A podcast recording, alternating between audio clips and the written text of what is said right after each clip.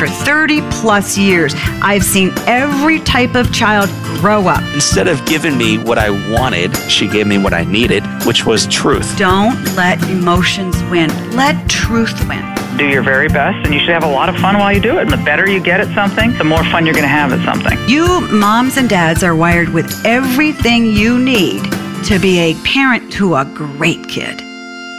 Welcome to Parenting Great Kids. This is episode number 140, and I am your host, Dr. Meg Meeker. You know, my goal with every podcast is to help you be the parent you want to be. I interview child and adolescent experts from all over the world to help you understand your kids and why they do what they do. I want to give you the tools to grow them into great kids and great adults. No topic is off limits. So if there's a subject you'd like discussed, let me know. Again, these podcasts are for you. At the end of each podcast, I'll give you three points to ponder, which are takeaways that you can start using right away. And when you listen to the podcast, please subscribe because every episode contains the most up to date professional help on a variety of issues. PGK is on iTunes, Stitcher, and the Google Play Store. If you like what you hear on any of the PGK podcasts, please join my private community, Parenting Great Kids. It's a private community. You can ask me questions, chat with other parents, and find support from parents struggling with the same issues you are. And You'll have free access to every course I've ever created.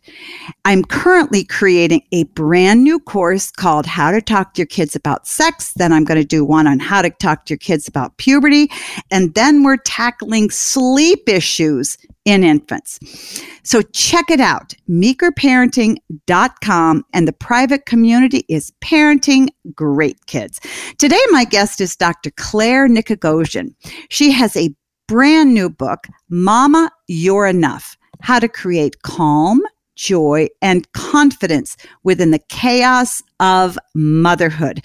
Dr. Nicogossian completed her undergraduate degree in psychology and early ed and her master's degree in counseling from Marymount University in Arlington, Virginia.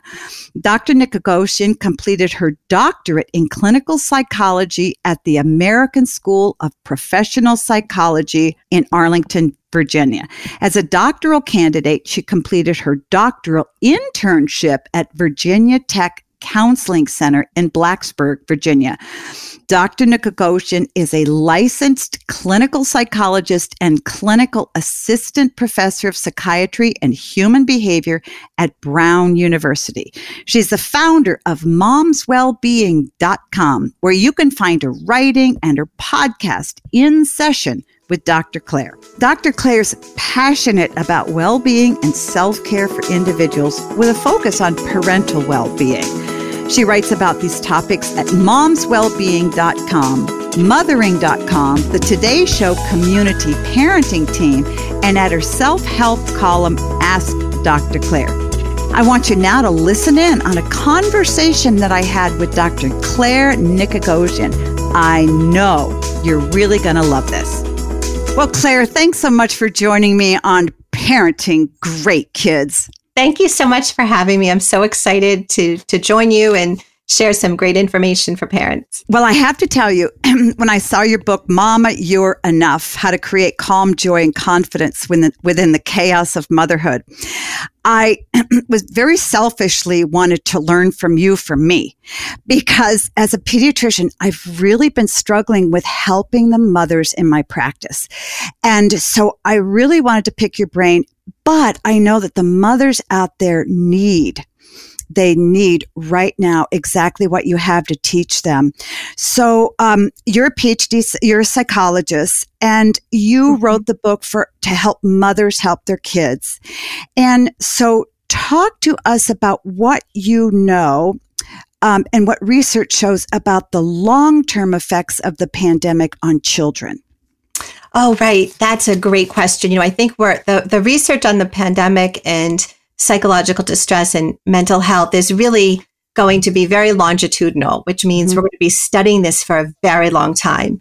some of the preliminary research that's coming out is showing that parental um, psychological distress, self reported, is at all time highs, that parents are really feeling high levels of psychological distress, anxiety, depression, overwhelm. Mm-hmm. And what we're seeing is that makes sense because so many parents are working from home. Kids are distant learning. Um, even if children are in a hybrid model of learning, there may be ever evolving, changing um, scenarios where a, a, whole classroom may be quarantined and mom and dad have to pivot or mom, yeah. you know, and there's a lot of stress. So um, we're living in a state of constant, um, you know, adaptation mm-hmm. and it's chronic. And so what we're seeing is our, our stress levels are very high and we're seeing it especially with parents.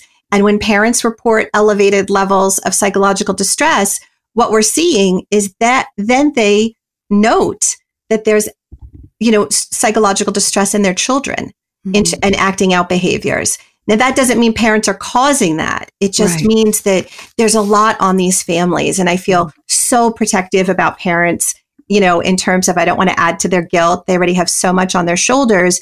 But I want to remind them that taking care of your mental health right now, as hard as it may seem with the limitations of the pandemic, is critical in mm-hmm. terms of getting through the longevity of this pandemic.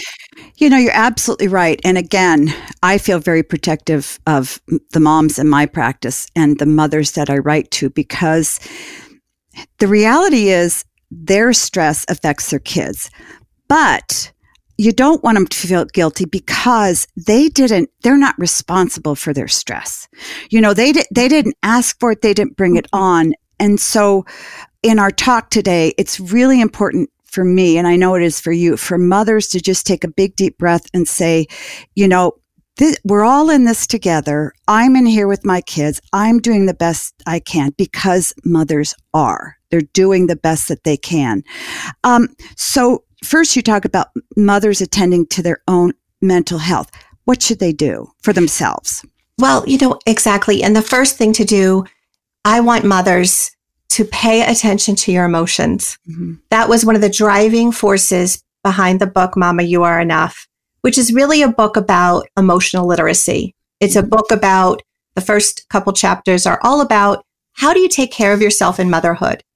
And there's a lot of debate right now about self care that's something that our institutions and um, other you know support systems families need to help our parents with but there are self-care skills and strategies that we can do we have to do it's an it's an inside job so the first couple chapters are really about self-care in motherhood mm-hmm. and and one of the key components is managing your emotional and mental health which means you need to pay attention to your emotions and a lot of times what i've seen is that when in motherhood we have emotions such as sadness, anger, disgust, guilt, hopelessness, mm-hmm. overwhelm, burnout, frustration, helplessness, and hopelessness, we we have this way of saying, "Oh, nope, can't feel that," right? And we push that feeling down, right? And so the book is really about talking about all of these emotions that I called the shadow emotions, mm-hmm. because I don't I don't want to call emotions negative. Because then we start judging ourselves. Oh, I'm having a shadow emo. I'm having a negative emotion. What does that mean? I must not love my child. I'm not doing enough. I'm not good enough. What I like to say is, wait, let's let's have a new language for this. It's a shadow. It's casting a shadow in this moment. Mm-hmm. Let's stop. Let's instead of being reactive, let's be responsive and say, let's label that feeling. What am I really feeling? And so the book is all about labeling your emotions, um, going to that chapter that's 10 pages or less, and you're going to learn about skills and strategies about that specific emotion. And mm-hmm. Um, that is my joy is to, to help, you know, reach mothers, reach fathers in a way that I I, I, wouldn't be able to do in my private practice. So that's the goal of the book. And mm-hmm. so, so, many parents have told me I, I, can't even focus to read a book. It's on Audible. Listen to 10 minutes. Yep. You're going to feel like you've had a yep. session with me. Um, yep. And you know, you're going to feel really good and you're going to walk away saying, I'm not alone. And there's throughout the book, there's a section, you are not alone. Mm-hmm. But what happens is, and I'm sure you see this in your practice with moms, they come in and they feel so isolated. Yeah. and they judge themselves and they Oh, feel yeah. like they're failing. And Mhm. this is where I want to say to mothers, no, you're not failing. You're under extraordinary circumstances. Life feels like chaos right now to them. And I love that you help them sort of tease apart their shadow emotions because often with mothers, we feel so overwhelmed with normal life and now so overwhelmed with a pandemic that a lot of times it's hard to know exactly what you're feeling because the anger and the despair and the hopelessness and the frustration all sort of tangle together. And then you feel even more overwhelmed. And so, uh, how do you teach mothers or, or suggest to mothers that they should process the emotions? So we can say, okay, I'm feeling anger right now. What do they do with it? Right. That is, that's, that's amazing. That's amazing to even just label it. I'm feeling angry. Okay. Where am I feeling the anger in my body? Oh, Am I tense? Are my muscles tense? Have I, and this, this goes more into detail in, in the book, but as a quick overview, okay, let's do a body scan. hmm. Are my muscles tense? Am I clenching my jaw? Has my breathing become shallow? When people get stressed and anxious, we don't take deep breaths. So we actually physiologically create this state of stress because we're not getting enough oxygen. Mhm. So even just, you know, tensing your, your muscles for a minute and relaxing them will help your body come down a little bit. Mhm. Focus on something called diaphragmatic breathing or belly breathing, which is, you know, putting your hand on your stomach and taking the deepest breath you can through your nose, letting your abdomen expand, holding it for a second, and then exhaling it through your mouth. If we can physically override, like label an emotion and then physically override some of our, you know, body sensations, Mhm. you'll be, you know, it opens us up into problem solving. Mhm. And, you know, so, that can be quick. That can be within a minute. Mhm. And one thing I always encourage, you know, clients that I work with and practice in my own life and teach my, my daughters is we can take a minute and res- decide how we're going to respond. Mhm. Because a lot of parenting, when we're stressed and overwhelmed, we're just reacting. We're not thinking. Yeah. Yep. I've been there, done that. So there's no judgment on that. Oh, yeah. Oh, yeah. Hey, we're both mothers. Yes. we both know exhaustion to the point of wanting to just, you know, like crawl into bed and never come out. So, yeah, go ahead. Sorry. Yes. No, that's perfect. And I, it is. It's, it's, we're all human. And so even with our degrees and experiences and contributions to the world, we can't override that we still go through this process of being mothers and all the emotions that come with it. Um, so once you kind of like check in with yourself, you want to say to yourself kind of quickly, what do I need right now? Mhm. If a friend was coming to me and needed support in this moment, what would I tell them? And sometimes that means you may need to, you know, turn on some music, Mhm. you know, let your child play for a minute, um, go to the bathroom, turn on the fan, cl- you know, focus on breathing for a minute, call a supportive person in your life. Um, so when we open up to deciding how we're going to respond, we don't have to feel so paralyzed by our emotions. And I think that's key.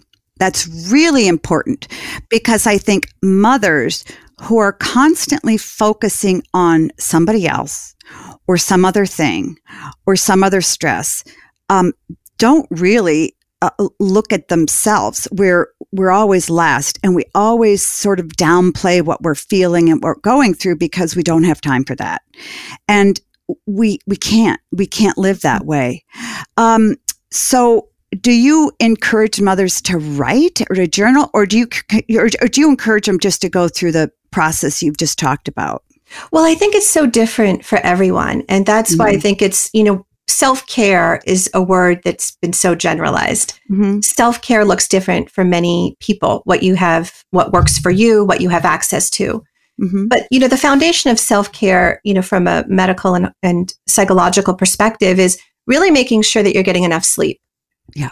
So we want to create a solid foundation first. When we have solid foundation of sleep to the best of our ability, where we're staying hydrated, we're not getting, you know, headaches because we're not nourishing ourselves or eating enough.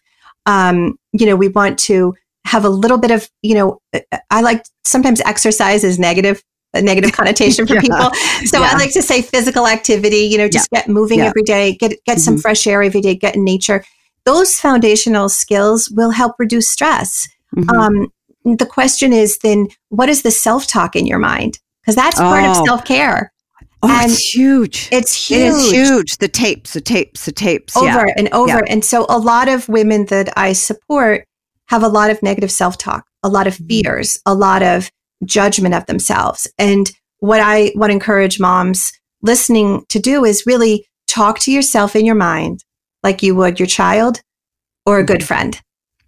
And and if you're putting yourself down, you're shaming yourself, you're critical, you're it's never good enough Yeah. you know that's something that's that's the inside work we do of Mhm. you know reframing our what i call our shadow thoughts and we want to move those into something that's filled with compassion Mhm. and understanding um, so i think that's also really important for moms to do You know, someone once told me, you know, never say to yourself, whether it's in your mind or out loud, something that you wouldn't say to your best friend. So if I hear myself say, you, I do this all the time in writing. I don't know if you, I have nothing to say. Nothing is important. Always at the beginning of a book. Mm-hmm. Now, I would never say that to my best friend. So why do I say it to myself? You know, or you're a jerk. You don't know anything. You, you're too fat. You're too, whatever. And yet we do it to ourselves. So how do mothers stop that self talk? hmm well i think even just what you said is going to help a mom because she's going to be like oh, it's not just me No, so yeah. thank you for saying that And So- yeah. you know, and so really pay attention. Again, this is where you want to pay attention to your thoughts. And you want to say to yourself, ooh, that was that was really mean. Yeah. What's going on that I would talk to myself like that? hmm You know, um, let's find a gentler way, kinder way to talk to myself because no one is motivated through shame. Exactly. And No- we don't, we don't motivate ourselves through shame. No, and that's so so that there's something that's where I think if you notice that your negative thoughts, your self talk is really critical, like a bully, you know, reaching out to a counselor would be great to have this shared space where you can just talk about your feelings, talk about your thoughts, and really have someone coach you through what may be going on underneath a little Mhm. bit to to kind of work on that. Well, and really going into a counselor is sort of like your safe space. Mhm. You can go in there, you can say anything, you can feel anything, and know that it's going to stay right in that room, which it does. I, I could sit here and talk about this for two hours, honestly and truly, but we need to move on to h- mothers helping their kids. Yes. So, yeah. So, so, and I think this is, it was really important for you to go through that because what you start with yourself kind of practicing, then you move into your kids and help. So, what are some of the first things that you tell mothers about, um, helping their kids and what they're seeing in their kids and, and figuring out how much stress their kids are under? That's a great question. And so, oh, I want to add one quick thing before I answer that. The other thing I'm seeing that's really problematic during the pandemic is the coping skills some parents are using, which is alcohol. Alcohol Yeah. sales have skyrocketed. So, also make sure in part of your self care that you really, uh, if you're feeling emotional or feeling more negative um, in terms of your energy or your mood state, really take alcohol off the table um, because that can create a lot of reactivity in terms of Right. your re- coping skills. In terms of children, you know, and this is going to be a hard one for parents, but I find myself repeating this a lot. Do not take your child's behavior personally. Mhm. That's really hard because it's Very hard.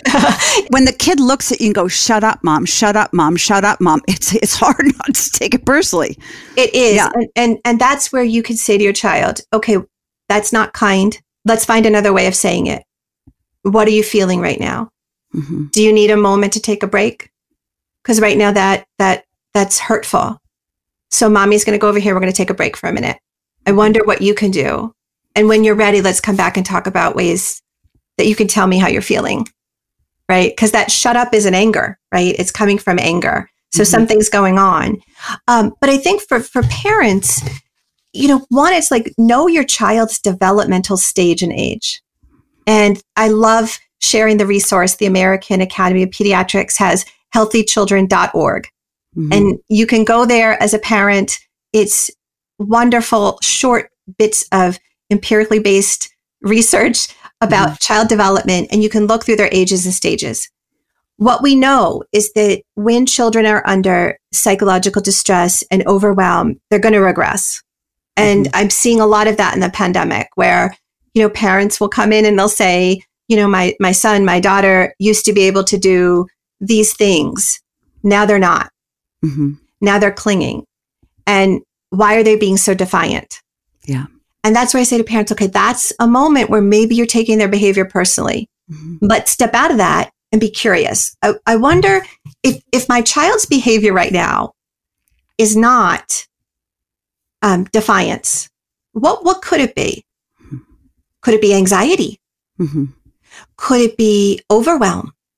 Could it be stress? Something's going on. So I want parents to shift into being curious about what may be going on with their child um, in terms of their behaviors. Because as you know, you know, children express what they're going through through changes in sleep, mm-hmm. changes in appetite, nightmares, mm-hmm. night terrors, bedwetting, mm-hmm. um, low self esteem, not believing they can do something, um, regressive behaviors. Um, also, you know, problems, you know, withdrawing from activities they once enjoyed or withdrawing from um, peer relationships. So, and family relationships. We want to really be curious about our child's behavior to understand where they are with their distress.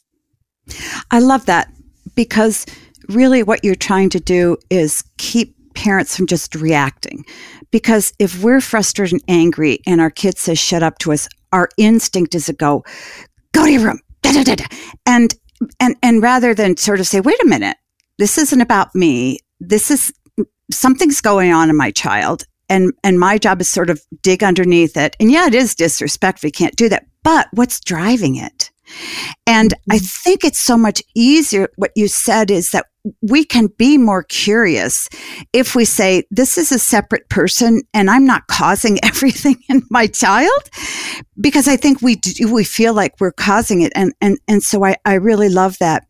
Um, you talk about, and you, it was kind of like, um, so you talk about sort of assessing changes in their behavior and mood and watching them, but then you talk about um, recognizing grieving p- periods and loss of passages of right and and and that or rites of passage. And mm-hmm. that plays into i bet all of the changes you just talked about.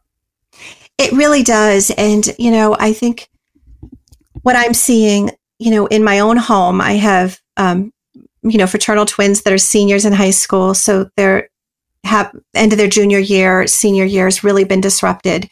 Um, and my middle schooler and my fifth grader, you know, all of their school has been disrupted.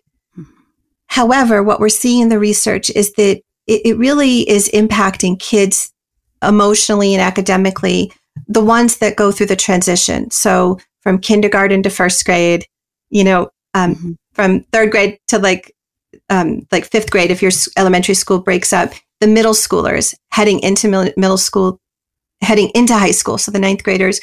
But the ones that are being the groups that are being really impacted are the juniors and seniors. Mm. and that's real for them. And yeah. female seniors tend to be have the higher rates of psychological distress. So you can't get those rites of passage back. They're gone. And we as adults our high school experience, our, you know, autonomy, that's the greatest time of some autonomy in high school mm-hmm. as an adolescent. It, it, parallels toddlerhood in terms of emotional, social, physical, um, you know, independence. You know, toddlerhood and adolescence mirror each other. Mm-hmm. So our seniors, our juniors, our high school students have lost things that cannot be, you know, uh, uh taken back. Mm-hmm. And so we have to sit as parents with them and grieve and say, I'm, I'm so sorry. I, I can't imagine what you're feeling. I know this feels overwhelming. I don't even know what to say. Um, and it is sad. So we want to just create this space where we allow them to feel. Mm-hmm. It's not the time to say, minimize their experience. Well, what do you mean you're upset that you didn't get your sports night? Or you should be grateful. Like some people, you know, get COVID and end up you know, losing a parent, or some people lose their jobs, or um, it's just a prom. I know. It doesn't help. It doesn't help because that kid's grief is that kid's grief. And what kids don't do well is sort of empathize with another kid's grief. They're they're like, you don't get it, mom. So I, I, I love that you say that. And also the transition period because the transition from high school to college is huge for a kid. It's it's kind of like going to childhood to adulthood. Mm-hmm. And you just wonder are they going to be able to make that transition if they lose that year? How, what do, what do you tell them? Well, listen, I think what I what I tell them is this is compassion. Mhm. This is compassion. I think what you brilliantly have said throughout our talk today is that parents didn't create the pandemic, right? We didn't we didn't we didn't create this. And so Yeah. we we really are supporting our children through an enormous loss that we have never lived through in our lifetime. So how helpless is that? Everyone's reacting and responding the best they can. And for kids, in terms of, you know, what may happen, like let's say someone isn't prepared Mhm. at the end of this year to transition to college, there's no right path. There's no one way. And so as parents, we can open up and model a, a, a sense of flexibility that Mhm. how would we know there'd be a pandemic? How would we know that schools eh, for colleges would be remote? Um, how would we know that maybe mom and dad lost a job and now there's not enough financial support to go to college? So we want to open up to the possibilities that there's no one right way because when we get in that fixed, rigid mindset, that's when we end up creating more distress for ourselves. Mhm. So what I say to parents, if your child is not ready and you know emotionally they're not ready or you don't you don't feel comfortable with them being autonomous on a campus, you don't know if they are able to handle it, trust your parental instinct Mhm. and also talk to your child. You know, one of the things I do in sessions with adolescents, I work with adolescents and their parents all the way up, you know, through through elderly um, adults, is we want to think of that transition that starts the transition to college or you know votech or whatever they end up doing. Not everyone goes to college. Mhm. Um, whatever vocation you want to start thinking in high school about life skills. How do you handle um, you know disappointment? How do you show up for a job? How do you take care of yourself? How do you regulate your stress levels? How do you open up a bank account and deposit money?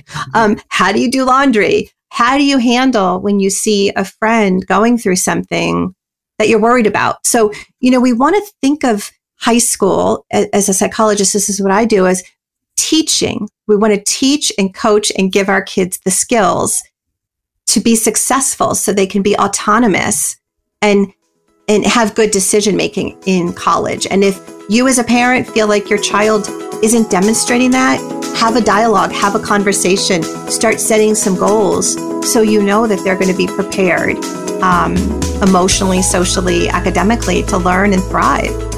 Parents, I hope you're enjoying my conversation with Dr. Nicogossian. We need to take a quick break, but don't go anywhere. We'll be right back with more of my conversation. I'm just speaking for parents here, not sort of playing the devil's advocate, because what I found is there, there are some parents who fear that if they start talking to their kids about sadness or grief or even fear, they're going to make that feeling worse. What do you say to that parent? Um, that's not going to happen.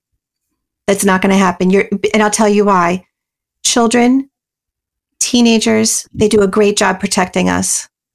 So they do a great job. And children are so intuitive and they don't miss a beat. They may not tell us, They don't, yeah.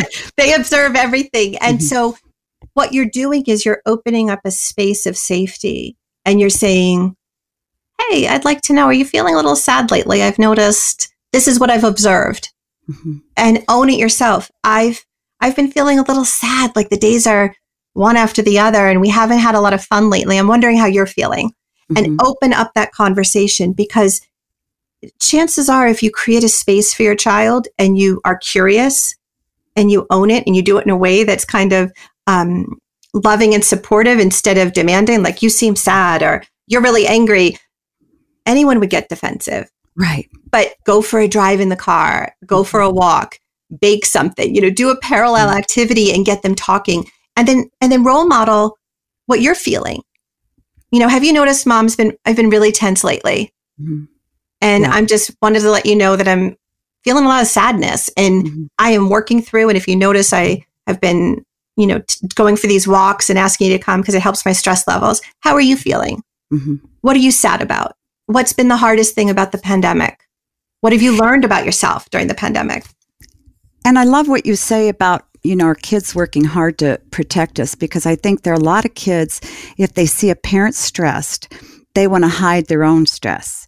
And so if we sort of let out, I am feeling stressed, you're absolutely right in what you're perceiving, but I, I can take care of it. It's not your job. It's not your fault. Um, and, and let them off the hook in their minds because they do. They feel I see this all the time. You know, Mhm. kids don't want to let their feel their parents know how they feel because they're just they're protecting them.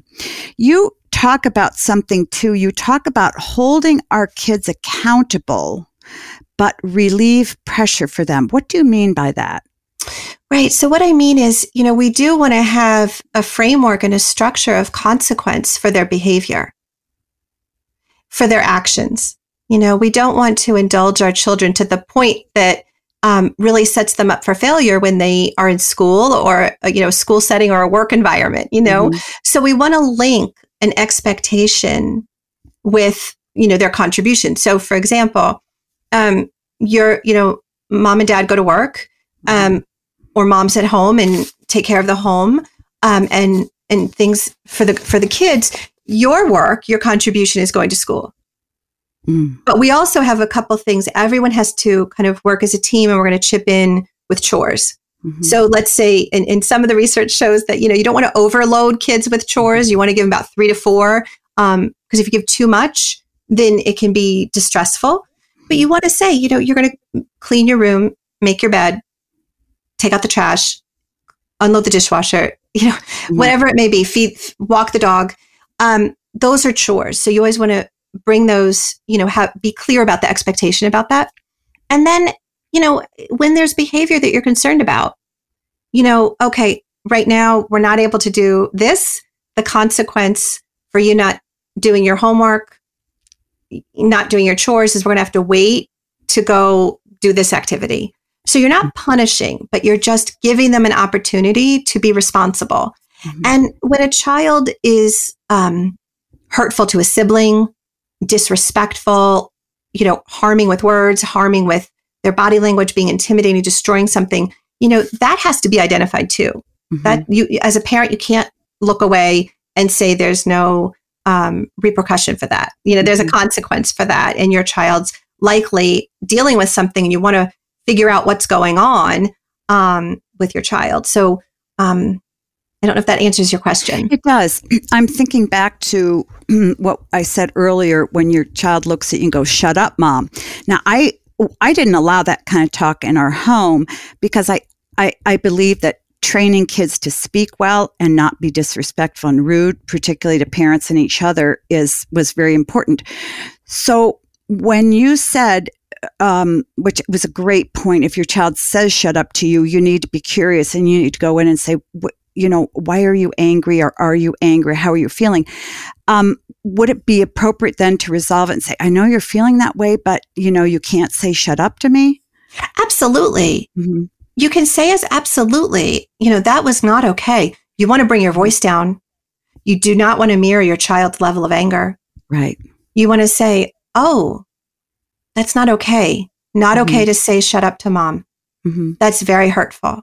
You know, and, Yeah. and so you say that also as a parent, you want to make sure that all family members are speaking kindly. Mm-hmm. So if there's an older sibling, a parent themselves using that kind of language, you really want to make sure that you're all in alignment with with the value of not name calling or hurt being hurtful with words. So I think that's important too. You know, I think I, I, I- I love that because I think what parents could hear through our conversation is, you know, it's really important to empathize with your child, to understand what's going on, to watch their moods and so forth. So I just need to give them a lot of grace and act however they want. No, it's not about that. It's sort of maintaining order and boundaries in your home, but within those, allowing your child to just sort of process uh, uh, something very, very different that's going on here. And so I love that. We only have a couple minutes left. Claire, boy, your book is packed with so much. it's just packed with so much. Everybody has to read it because this really is a stressful time. We're worried about what's going to happen to our kids. And I think, if anything, people could get from your book uh, uh um, a lot of things, but is to dissipate the fear that they have about what's going to happen. Because once we know and we understand and we're given skills, a, a lot of that fear goes away for us. So, you know, just a couple minutes we have left. You talk about developing coping me- mechanisms for kids, but developing coping mecha- mechanisms for ourselves. How would you, what are the most important ways we can do that?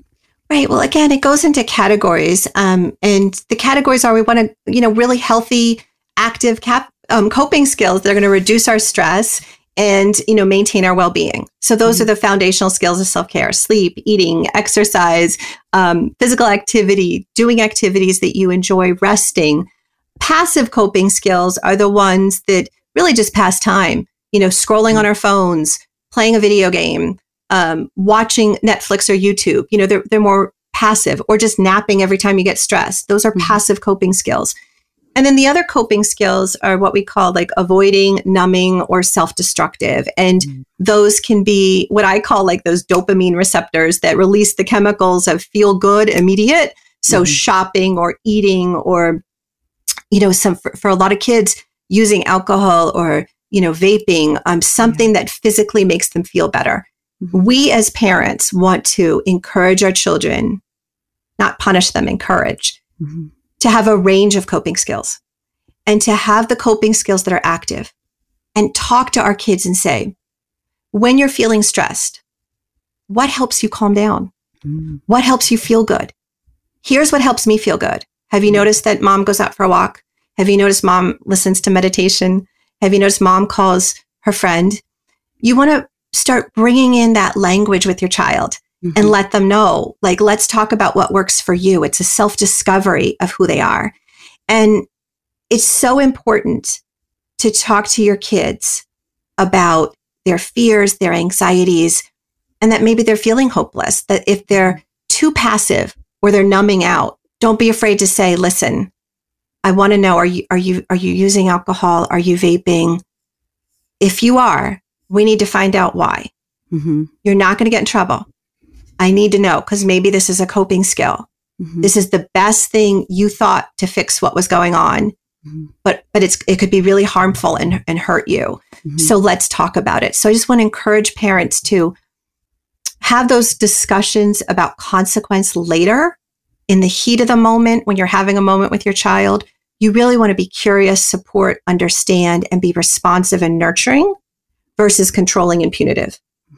Because kids may be so overloaded and you may be so overloaded that you're not going to be as effective as if everyone's physically feeling a little calmer. Mm-hmm. Well, I love that because, um, you know, we're apt to say because if we find out our child's been drinking or, you know, vaping or whatever, we get mad and we say ridiculous things like, okay, you're grounded for two months or you can't have mm-hmm. dinner for a month. We, and I, and I, and I get it. I, I understand because parents are so too. angry. Yeah. And so talking them through, a, if you give them, if tell the consequence, then it, it's not going to be very effective. But then circling back and coming around and saying, okay, we need to talk about this.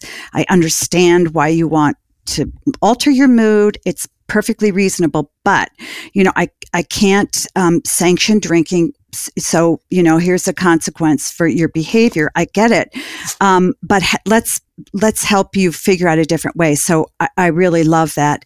Um, it's a lot. I know it's a lot. But it's, it's, it's so lot. good. Thank no, you. It, but it's it's so good. It's all so good, and I know that every single listener out there is going to just soak this up and soak this up. And I really would encourage them to listen to this podcast two or three times because each time you listen, you're going to take something away. And um, I just have to admit, when you're talking about coping me- mechanisms, I bought way too many sweaters. That that was that was my thing, and I thought, what did you just do that for? But you know, I, I just thought, oh, they're on sale. I can do. It was like a game, yes, and, and I thought, I, well, I why am I doing that? You know, and um, so that's just i'm just admitting my guilt to everybody out there. Some people i have a good friend who gained a lot of weight. Oh well she can lose her weight. I can return my sweaters. But you know we all are doing the best we can. And so to give ourselves some grace you know is really really important. So um i love that so yeah. much. It's so true. And and here's the thing is it seems absurd now right the sweaters. But it's yeah. not it's not we've all had our own moments and that's mm-hmm. the compassion let's look at ourselves with compassion that that we have gone through extraordinary times it's we're, we're a year now in and mm-hmm. we all did the best that we can and there's no such thing as perfect we're mm-hmm. all learning we're learning how to be resilient we're learning how to rebuild and let's just be kind and generous and teach our kids the skills and give ourselves a lot of compassion mm-hmm. um, for, for parenting during this time. Yeah. Perfect. And if parents just do your last sentence, they're fine. That's uh, just focus on getting the big stuff right. You know, and, and don't get overwhelmed by thinking I needed this and I needed this and I need this isn't the time to do that. This is not the time when we're in survival mode. This is not the time to think about, you know, a vacation, right? This is the time to get through each day and I can tell you for 20 years of being a therapist, children love their parents, mm. even when they do the most horrific things in the world. And so sometimes I want, I want to remind parents that you're, you have a foundation of love with your child. If you've made a mistake, you can repair to the best of your ability and rebuild and, and to be compassionate that, that really, you know, it's a journey. It's not an event.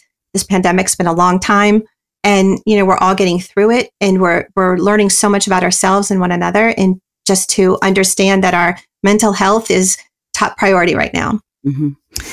claire um, you have written um, an extraordinary book, and I think everybody needs to go get a copy. Mama, You're Enough How to Create Calm, Joy, and Confidence Within the Chaos of Motherhood. How can people get hold of you or find out about your work? Thank you so much. Um, so Amazon um, is where you can purchase the book. You can also encouraging parents to get, you know, um, the audio version. But you can find me at momswellbeing.com on Instagram and Facebook with the um, handle at momswellbeing. You also have a podcast. I do. I do. I have a podcast in session with Dr. Claire. Awesome. Awesome. Well, you're out there doing the, the great work and encouraging us. And I feel so much about my sweater since I've talked to you. This has just been wonderful because, you know, it, it's just helped me understand how to better care for mom. So thank you, thank you, thank you. It's been a delight talking to you. Thank you so much. It's been my joy. And thank you for the work that you do and um, and supporting my mission and, and, and goal just to help as many parents as I can. So thank you so much. It's been a delight. Thank you. So now on to my points to ponder. One, pay attention to mood changes in your kids. The COVID pandemic has hit kids of all ages hard. While we've focused on infections, masks, and social distancing and social distancing, something else has been happening under our noses. Our kids are struggling. Many kids who have never felt anxiety or loneliness, despair, or depression suddenly are. Parents can spot these if they simply pay attention to their child's mood. So ask yourself is your child more irritable, isolating more, less interactive with friends on social media, using weed, or drinking more? If so, Go to your child and talk. Ask if she's struggling. Ask if being away from friends has been hard. And if so, how has it been hard? Don't back away. Two, empathize. Let your child know that he is not alone. You're struggling too. If the pandemic has made you feel sad or lonely and discouraged, talk to your child about it and let them know that you do feel hopeful because the pandemic will end. He can be hopeful too. Encourage him that while the infections will end, it will take a while for him and you to feel like your old selves again. Three, acknowledge loss of rites of passage. You know, not having graduation ceremonies, prom, homecoming, or being able to conduct an in person college interview has made kids feel robbed from important life experiences. So talk to your kids through that. Let them get angry about it. Also, encourage them that there will be more important events ahead that they'll experience reassure them that they're not alone. Hundreds of thousands of kids their age have been in the same boat. While this won't take away from their experience, it will make them feel less alone. I want to thank my guest, Dr. Claire Nicogossian, for joining me on the podcast today. And don't forget to check out her new book, Mama you're enough. How to create calm, joy, and confidence within the chaos of motherhood. To find out more about her, go to drclairenicogossian.com. That's Dr. Claire with an E, N I C O G O S S I A N. Be sure to follow her on Facebook, Instagram, Pinterest, and Twitter. Just search for Dr. Claire Nicogossian in your internet browser. Now let's recap my three points to ponder. One, pay attention to your child's mood changes. Two, empathize. Three, acknowledge loss of rites of passage. Remember, go to meekerparenting.com and sign up for my new private community, Parenting Great Kids. I know you're going to love it. So until next time, parents, always remember that great kids are raised, not born.